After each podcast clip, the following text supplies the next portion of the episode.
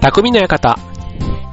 川崎匠です。超愛表 .com の協力でオンエアしております。はい、えっ、とね、台風がこの週末、すっごい台風19号が来ているということでね、そう、今週実は土曜日ね、えー12日は船橋競馬場ダートランニングフェスタということで、毎年この時期ね、えーこの番組でもお知らせしている超愛表の仲間も、たくさん手伝ってくれている劇団のメンバーもね、あの、近くで触れ合えるという、そんなね、あの、船橋競馬場を舞台にした、まあ、マラソン駅伝大会ですね、えー、というのを毎年やっていたんですが、今年はなんとその日に台風19号が直撃してしまうということで、なんと中止になってしまったのでございます。ということでね、もう、ね残念ですよ。今回今年8回目だったんですけどね、初めてですよ、中止。ねまあ、なんかね、何でもこう、やったことがないことってね、こう、個人的にはというか結構ね、初めてのことって好きなんですけど、まあこういうね、中止の体験っていうのもね、まあ、経験値としてはっていうのはあるんですけど、まあ、なんかね、大変というか作業的な大変よりはね、なんか、こう、なんていうの？それはやらねばならないことなんですけど、やりたいことではないっていうのかな？やらねばならない。なんかそういう感じでね、こうね、やらないとこう迷惑もかかるからじゃないですけど、ああいう連絡だとかね、手続きみたいなものなんかもあるんですけど、なんかね、気が重いというか、ね、別になんかこう、悪いことをしたとか、怒られたとか、そういうことでもないんですけど、なんかね、この準備期間がこう、一気にこう、ね、こう、肩透かしを食らった、みたいな、なんかそんな感じでね、なんかちょっとぽっかりね、穴が、穴が開いたような、なんかそんな感じなんですけど、しばらくね、ちょっと、うーん。まあちょっと後処理がね、まだ今からしばらく、まあそれが一段落するまでは、ねちょっとなんかいまいちスッキリしないな、みたいな感じかもしれませんが、まあそれとね、まあこの番組は、まあ、あのーまあだからといってね、別にこの番組で、うんなんか暗くなってもしょうがないので、はい。はい。明るくお届けしたいなと思うんですけど、ちょっと話変わりまして、えー僕はあの劇団をね、今年20年、まあ、ちょうど丸20年終わって、まあ次の公演がですね、あの劇団フーダニット通信でもね、お知らせしていますけども、来年4月の末にね、えー刑事名探偵、というか刑事コロンブが出てくる殺人処方箋というね、えーこれは、えっと、これも日本で初めてではない。あ、じゃあ日本で戯曲としてもやったことがあるけども、映画とかでもね、結構有名な作品なんだそうです。僕はね、初めて聞きましたけど、ただあの、あらすじなんかもね、結構殺人処方箋っていうので調べると出てきたりするので、まあそれだけ読んでもね、あ、なるほどねってなんかちょっとトリックなんかのね、解説をしてあったりするのもあると、ね、まあそういうなんか話のイメージ、僕はね、結構あの、答えが分かった上で、なんかそういうミステリー小説とか読むのもそんなに嫌いじゃないというか、改めてね、こう伏線というか、あ、なるほど、こういうところに引っ掛けがあったんだ、みたいなのね、気づけて、うん、そういう楽しみ方も僕はちょっと読解力が多分ね、あんまりない、ないからなんでしょうけどね。まあ、一回見ただけだと、なかなかね、その複雑な部分がこう、覚えきれてないっていうことがあって、そうだからやっぱり、ね、同じものをね、二度三度見ればね、その都度その都度楽しめてっていう意味では、まあお得な性格なのかもしれないんですけども、はい。まあそんなね、えー作品をあの予定しています。で、まあ今までこう劇団の中でも、結構あの、まあいろんな役あるんですよ。あの、刑事もあれば、犯人もあれば、まあ仕事もね、弁護士もあれば、ね、なんかあの、スポーツ、なんかそういう、えーっと、なんだろう、でも、結構そういう素敵な、まあ、えーっと、あとは、なんだろう。あ、でも仕事はね、普通にサラリーマン、ね、いわゆる会社員だとか、あと小説家とか、ね、そんないろんな役を今までもらってやってきてますけども、えっと、まあ、年齢設定がね、結構30代、40代、まあ、あとは場合によっては50代とかになってくると、いわゆるジェントルマンっていうかね、英国紳士みたいな感じの役をもらうこともあるんですよ。だから、あの、蝶ネクタイだとか、あのまあ、ちょっとしたね、あの、パーティー系な、ああいう、えっと、礼服みたいな感じですかね。まあ、そういったものもね、役の中で着ることがあるんですけど、そうするとね、大体まあ蝶ネクタイとかするっていうことは、まあそういうちょっとオフィシャルというかね、パーティーみたいな場。だから、公式な、まあ紳士、ジェントルな感じいうところで、まあ普段はね、まあそんなに別にジェントルに暮らしてるわけではないですけど、まあ役の中ではそういうふうにね、立ち振る舞いをしないとダメというところで、まあ、ね、でもそのジェントルな役をもらった時はね、やっぱりね、なんかちょっとかっこよくなったような気がするんですよね、自分で。自分で言うのもなんですけど、あの、なんか、雰囲気というかな、なんかそういうのもね、まあ、なりきるね、役者としてやろうとするわけですから、なんとなく気分はね、まずは内面っていうか、そういうところはね、自分でも変わってるな、てか変わって、こう変わっていってるのかな、うん、っていう気がするんですけど、じゃあ、そのジェントル、ね、紳士、まあ、男性たるものって言ったら変ですけど、あのー、まあ、紳士的な振る舞いとかって、大体ね、まあ、紳士と淑女、ね、レディースジェントルマンっていうね、まあそういうことで、まあ、男性でね、こう年を重ねていくと、まあなんかそういった要素、ね、あとはまあ、憧れるっていうのかな、落ち着いてるというか、なんかそういうね、紳士みたいなところ、結構男性ならいつかそういう風になってみたいなんて思うところあるかもしれません。ということで、えー、今日のテーマ、紳士でお送りしたいと思います。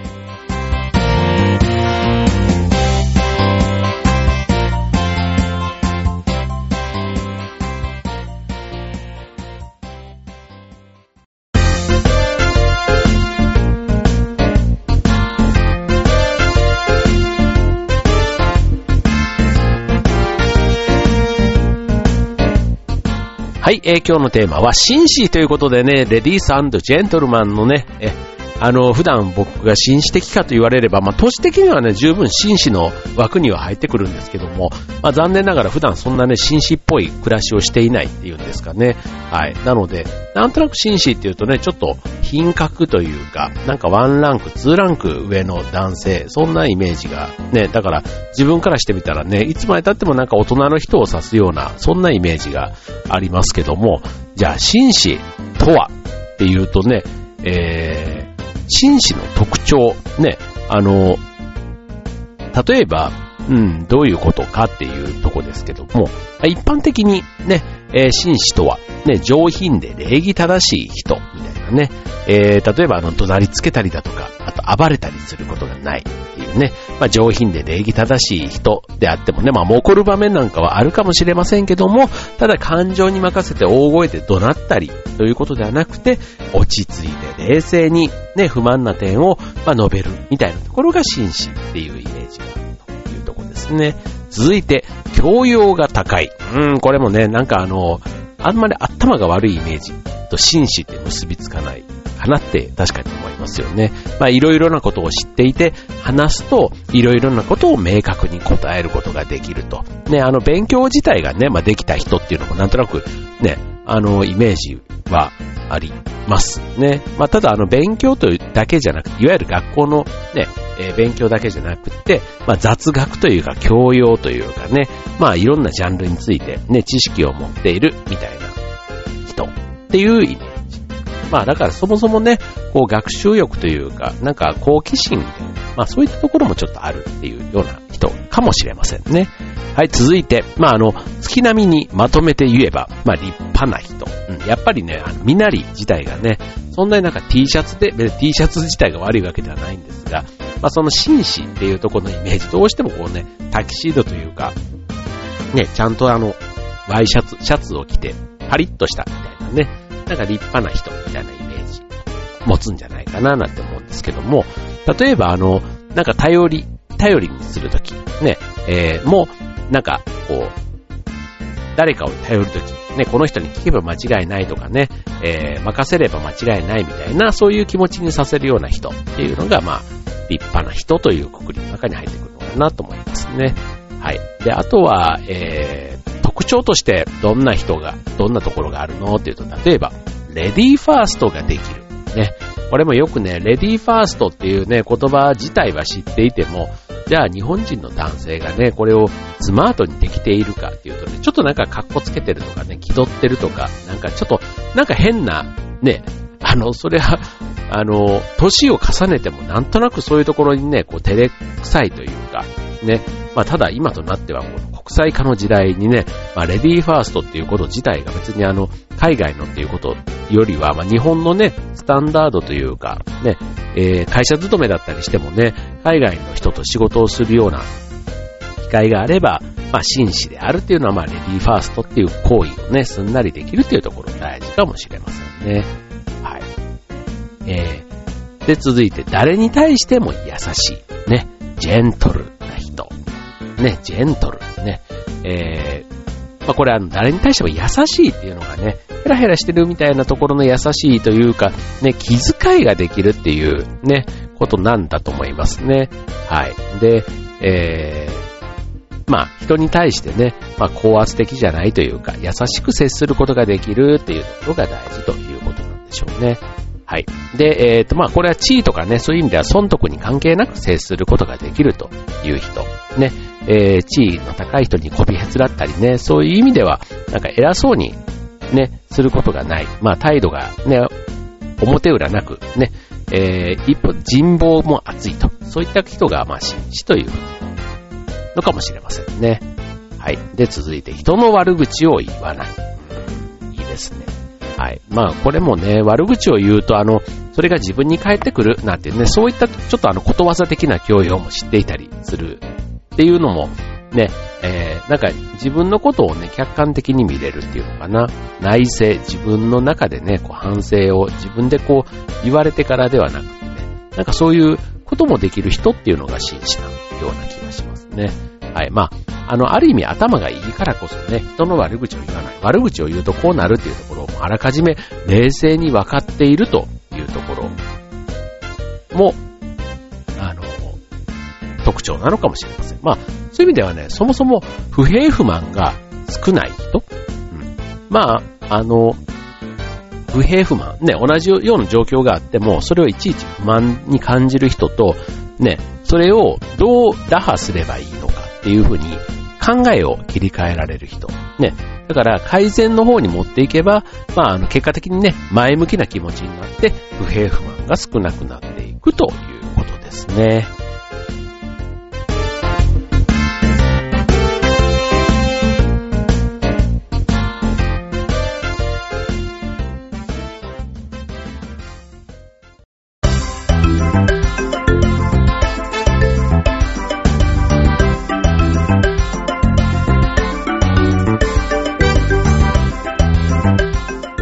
はい。ということで、今週のテーマは、紳士でお送りしています。まあ、紳士ね。まあ、あの、言葉自体は全然知っていても、で今、ここまでご紹介してきた内容で言えば、これ全部できてた、そんな完璧なスーパーマンは世の中いないだろうっていうふうに思うわけなんですけども、ただこれね、意外となんかこ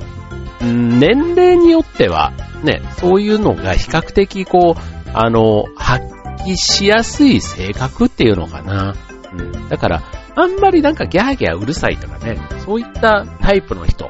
は、そういう意味ではあんまり紳士っていう風には見えないのかもしれないね。うん。そんな気がします。はい、続いて、えー、自分の行動に責任を持っている。もうこの辺はもう大人というか、ね、あとは上司とかにこういうタイプの人がいるとね、こうついていこうって思ったりするのかもしれませんね。はい。えっ、ー、と、ですね。はい。続いて、えっ、ー、と、言動をコロコロ変えない。みたいなね、そういったところともさっきの行動に責任を持っているっていうところと繋がってくるように思います。はい、えー、続いてこだわりがある。こだわり、ね。あの、こだわり、ね、言い方変えると頑固みたいになってね、頑固って言うとなんかあまり紳士っぽくないと思うんですけども、こだわりって言われるとね、ちょっとした、あの、ものに対してだとか、ね、えー、習慣みたいなところでもね、えー、自分のルーティンはこうなんだ、みたいなところが、おー早起きしてこうこうしますみたいなとことか、ね、あの、例えば見た目のね、持ち物に対してもこういったこだわりがあるみたいなんで、なんか、全然自分とこ、ね、の関心のないところでも、あ、そういう一面があるっていうところが、なんかこう、芯があるっていうのかな。うん、なんかこう、人に流されていないみたいなところが、あの、こだわりとして魅力に映るんだと思います。はい、で、えー、外見やね、所作を気にすると。まあ、あんまりね、周りのからの見え方を気にすると、どうしてもなんかそういう自分がないというよりは人のね、なんかそういうのばっかりを気にしている。あとは逆にそういうところによく見えるように、ね、見た目ばっかりをこう取り繕ってると、こうチャラいイメージもね、あるかと思いますけども、えっと、ただ、紳士的な人って言われるところの人っていうのは、基本的には第一印象が良い人が多いと。で、第一印象を、あの、良くするっていうのは、やっぱ外見ってすごく大きいっていうところなんですね。まあ、もともとね、別にあの、見た目の美しさというよりは、あの、その中で綺麗にしているかっていうのかな。なんか身だしなみを丁寧にしているみたいなところは、ね、武将髭がとか、ね、爪がとか、ね、あと、その、シャツがヨレヨレじゃないかとか、ね、結構そういったちっちゃなところ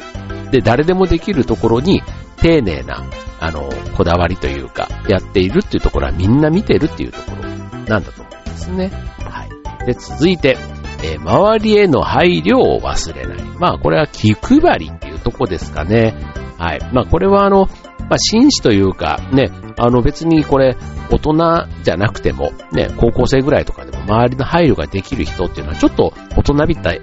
感じというかね、あの、周りの信頼、人望がある人が多いような気がしますね。だから結果的にそういう人はみんなからも慕われるということですね。はい。えー、あとは、えー、芯をしっかり持っている。うん、これさっきのあの、こだわりみたいなところに近いかもしれないですね。まあ、芯があるからこそ、あの、ぶれない。ね。一応この人はこの人なりの芯がある。ね、こだわり、ね、えー、があるっていうところは、信頼されるポイントにもなるんじゃないかなということですね。時、時にはね、自分の意見を貫くことも大事でしょうしということです。はい。で、逆に今度、えー、人のことも信頼できる人。ね。あの、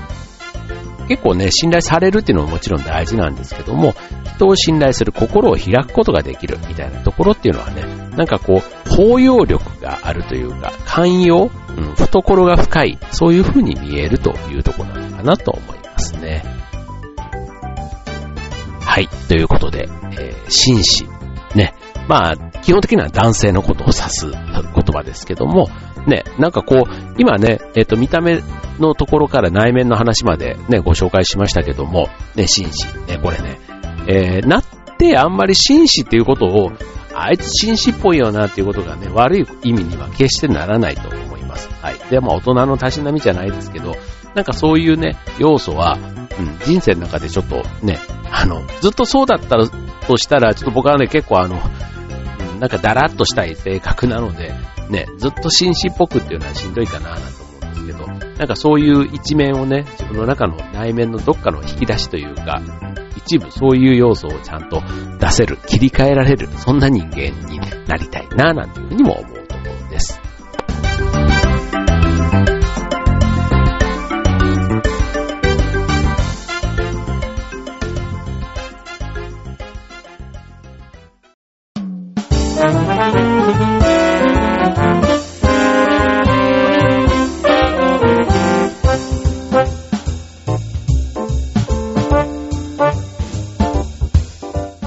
はい、えー、今週の匠の方は紳士でお送りいたしましたね。えー、最後、えー、身につけたい品格でね、さっきちょっと言いましたけども、えっ、ー、と、5つだけね、ご紹介しましょうということでね、えー、ちょっとさっき言った話とね、重なりますけども、えー、行動や所作がね、スマートであるということで、えー、まあ、バタバタね、しないとかね、えー、なんか、こう一つ一つのね、動きがしなやかというかね、まあそういったところも結構大事。あとはメンタルが強いね。これもあの、落ち着いてるというか、動揺しないみたいなところはね、結構メンタルと連動するところはあるかと思いますね。あとはさっきのあの、こだわりみたいなところもそうですけども、人に流されないような部分大事かなと思いますね。それから三つ目、ね、えー、品格ですからね、あくまで。品格として、心が広い。まあこれね、あの、分かってても、身につけられるかどうかって言われれば、まあ、難しいし、あと、例えばね、すぐクレームつける人、ね、いわゆるクレーマーみたいな人は、決して心が広いとは言えない。ね、そういった相手のミスとかね、欠点とかをね、なかなか、こう、ぐっと我慢できず、抑えきれずにね、外にわーっと出してしまうみたいなところですね。はい。で、続いて何事も受け入れるということでね。はい。まあ、あの、結構ね、これね、紳士、まあずっとね、男性の話とは言っているものの、結構こういうね、寛容というか、心の広いとか柔軟性みたいなところはね、女性でもね、当然あの、こういう要素あったらね、いいなって、自分がね、男性の立場から女性を見た時にも、ね、こういった人、あの、例えばなんか話をしても、あの自分の意見と違っても、違っても、あ、なるほど、そんな考え方もあるね、なんていうふうに聞いてくれる人とかね。あとは、うん、えー、まあそういう、なんか聞き上手っていうのかな。うん。まあそういうのってあの、